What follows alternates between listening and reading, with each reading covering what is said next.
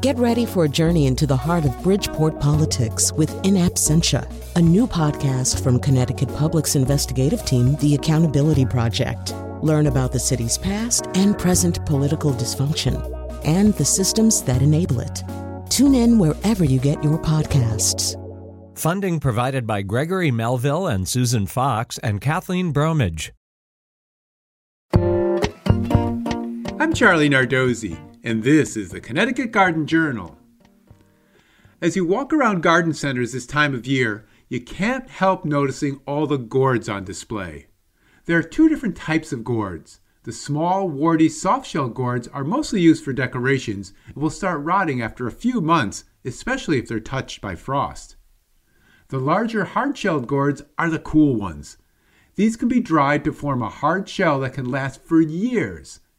I grew a bottle gourd for my stepson when he was younger, and we kept that gourd for a good 10 years until we finally composted it.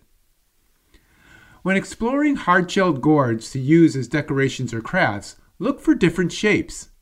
Many hard shelled gourds are named after their usage, such as a dipper gourd, spoon gourd, bottle gourd, basket gourd, sponge gourd, and birdhouse gourd. Some are even used to make musical instruments. Once you find a hard shelled gourd that's mature, then wash off the gourd skin with soapy water. To dry it, place the gourd in a warm, ventilated, dark room.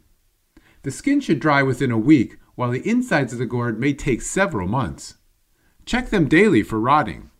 When you can shake the gourd and you hear the seeds rattle around inside, it's dry. Then carve out holes to make a birdhouse.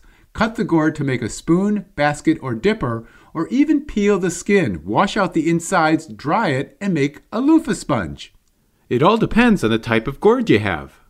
These hard shelled gourds are utilitarian and can just be displayed for their beauty. Next week on the Connecticut Garden Journal, I'll be talking about overwintering annual flowers. Until then, I'll be seeing you in the garden.